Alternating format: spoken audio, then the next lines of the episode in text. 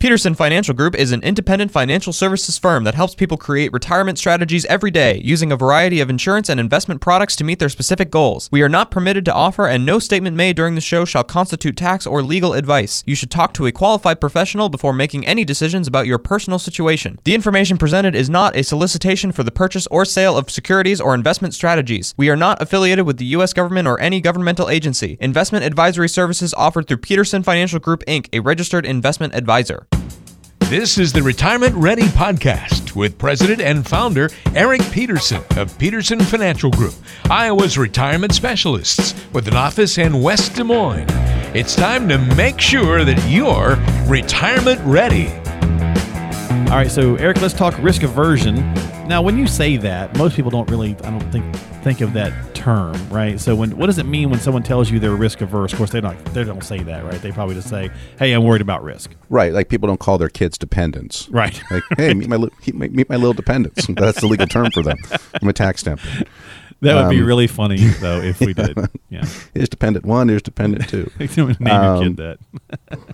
So when they tell me they're risk averse, is what I equate that to is they just don't like ever seeing a negative on a statement. Okay. Because you know, okay, this quarter, let's say I got my 401k statement. At the beginning of the quarter, it was worth hundred thousand dollars. I added five thousand dollars, so it should be at 105 at least, and it's worth 96. So hmm. I put money in, and it went down. So that's risk averse. Uh, they don't like seeing that. Yeah, risk because most right? people, yeah, you don't. They try to mitigate their risk as much as possible in their lives. Think about this: when you get in the car, what do you put on? Seatbelt, right? Well, one, it's the law, but two, it's risk aversion, right? You tend to, when you're going on vacation, maybe you check and make sure things aren't left on. You don't leave the iron plugged in. You don't leave, you know, things Yeah, that could. And you go through like five times to make sure you turned everything off before you leave, Yeah. right? Yeah. So risk averse in a lot of the things are lives. Um, so that's why I think people they just don't like seeing negatives. And they say I'm I'm risk averse.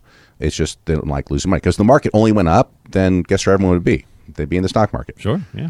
Right? Okay. Easy Right. peasy at that point. Yeah. So obviously, we, we most of us come in. A lot of folks come in and sit down with you. That's the typically the case there. And the, there's not very many, I'm sure, that say, "Hey, I want to take as much risk as possible," unless, of course, they feel like they're uh, behind the eight ball and they're trying to catch up and make up lost ground. In which case, you have to have conversations and work through all that. So why do so many people claim that they are risk averse, but then when you do start to dissect their portfolios, let's say for the first time they're coming in and sitting down, a new potential client, uh, you find all their money or a lot of their money in risky places. Because people's definition of risk is different than Wall Street's definition of risk.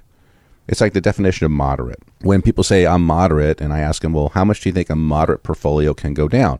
Because moderate seems to be everyone wants to be moderate, right? I'm kind of middle of the road. I'm not extreme on either side because what we've seen is that if you say I'm extreme left or extreme right, that's got all these other different connotations to it, right? So True, if I'm yeah. aggressive investor versus a conservative investor, so people say, I want to be moderate. I kind of want the best of both worlds. And when I ask them, say, you know, a moderate portfolio, how much they can go down? They say, I don't know, 15 or 20%. I say, okay, well, that's your definition.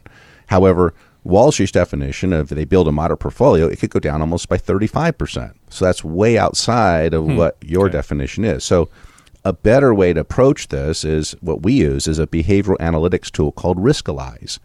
And so we put in your information in there, and then it starts to ask some questions. There's algorithms that start to kick in, and all you have to do is answer A or B. You know, I, I tell people it's like going like playing. Uh, Let's make a deal, right? You got two two curtains. You can choose curtain A or curtain B, and then at the end of that, it comes up with a number, right, from one to ninety nine.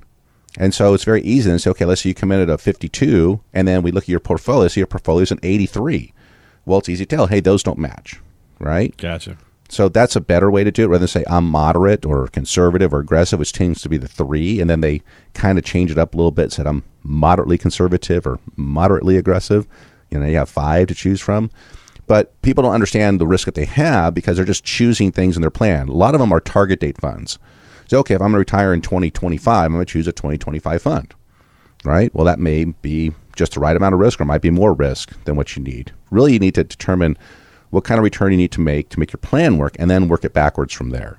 That's an easier way to approach it rather than you know, I'm just going to choose something that matches up to my ti my retirement date. Yeah, and again, often people are surprised at how much more at risk they are when you run that Riskalyze, and it's kind of like a sleep number, right? Getting that number assigned to you, and then figuring out you know how to tweak it and find the optimal spot for you. Okay, that makes a mm-hmm. lot of sense. And, and again, of course, folks, if you if risk is something that is top of mind for you, that's something they can help you with. You just have to let them know. Everybody's situation is different. Everybody has something. When we do these shows, we talk in generalities, and people pick up a useful nugget or two and reach out. So maybe you know one week it's you know we were talking about Social Security in a way that struck a chord with you, or so on and so forth. So talking about risk, if that's something you feel like you are too exposed to some risk and you want to get a, a chance to review that, let them know. There's no cost or obligation for your own retirement readiness review, and that is part of it. So 515 226 1500 is the number to call.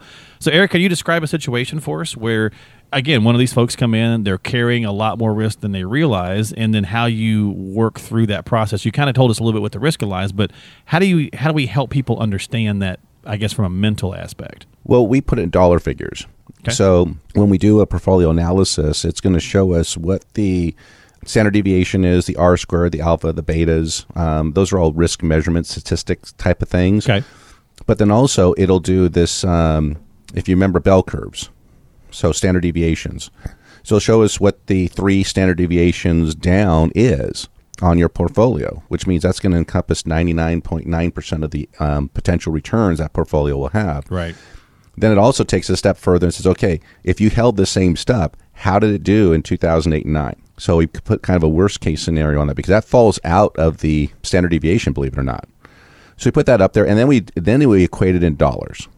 So we say, okay, your portfolio has a potential to lose, let's say, 37.8 percent. Well, on your current portfolio, that actually means, again, if it's a million dollar portfolio, three hundred seventy-eight thousand dollars. Hmm. Are you comfortable with that?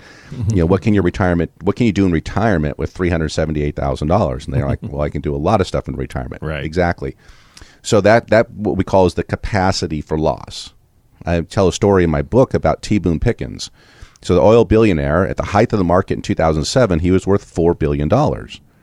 At the bottom of the market in 09, he was worth one billion dollars. So he lost three billion dollars, hmm. seventy-five percent of his wealth hmm. in two years. Right. And he was interviewed on CNBC, he said, "I'm fine. Right. I'm still worth a billion dollars. I can still buy milk, bread, and eggs. I can st- I can wait for those things to work themselves out because he was big into natural gas and a lot of it in the market. And guess what? Worked itself back out, and he's now passed on. But you know, he was still worth a billion dollars. So Right. the more money you have, the more risk you can actually take. Believe it or not. But then it's a comfort factor about why give it up if you don't have to. Sure. You know, sometimes when you've won the game, you kind of stop playing the game, right? So, so just that's where you need to get that need. What return do I need to make, and then start looking for alternatives. And so maybe you can tuck some money safe away, and then you know gamble with the rest. Kind of like when you you know if you're winning at a blackjack table, let's say you start with a hundred bucks and you're up to two hundred dollars. Maybe take that two hundred off the table. Now you've doubled your money, and then party with the rest, right? Or use the rest to gamble with.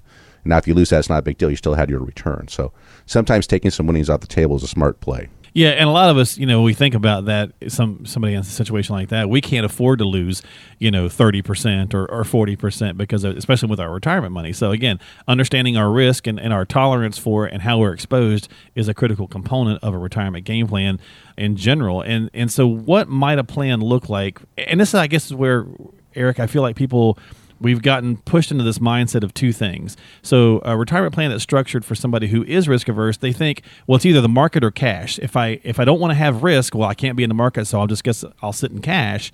But then I'm not making anything. But it seems like that's the only two options people feel like they have. Right, and there's there's a whole other world of options that are there. We talked about them many times on here, but those are issued by you know insurance companies, and what they do is underneath the insurance company is using a play on options on the markets. So the thing is, when you buy options on a specific index, let's say, you get the right to do something, but that means you also have the right not to do it. So options have um, they have an expiration time, so ex- over time, and then a price. So for this example, let's say that the option uh, price is a thousand, and we fast forward, and that option or that market is trading at twelve hundred. Okay. So the insurance company exercised their right to pay a thousand for something they can sell at twelve hundred at the exact same moment. They use that money then to give you a return based on the movement of that index. Okay, so when the market goes up, you go up with it. But let's fast forward and say the market is at 800, okay, and this price is 1,000.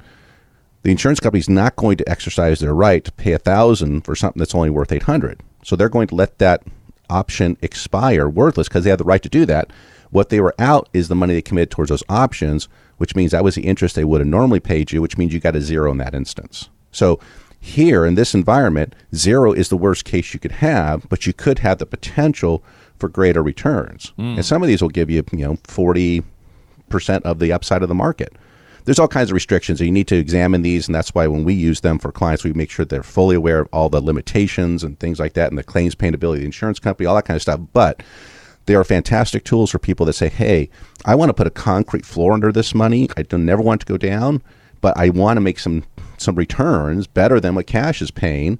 And I do know that the returns in the market over the long term have always been great or positive at least. So I'm going to get some of those, not all of them, but then I also have money that's in the market. So if the market is down, I got a safe place to take my income from that I need in retirement. Or if the market's up, I can take it from either bucket. So it just makes it very simple for people planning. The other nice thing is no fees on those. So they reduce their fees on their safe money as well. You've been listening to the Retirement Ready podcast. If you have questions about what you've heard on today's podcast and would like to schedule a complimentary retirement readiness review with Eric Peterson and the team at Peterson Financial Group, call now 515 226 1500 is the number to dial. That's 515 226 1500. They are Iowa's retirement specialists and standing by to help you achieve your financial and retirement goals. Want to ask a question online? Visit the team at AskEricPeterson.com. Thanks for listening to the Retirement Ready podcast, making sure that you're retirement ready.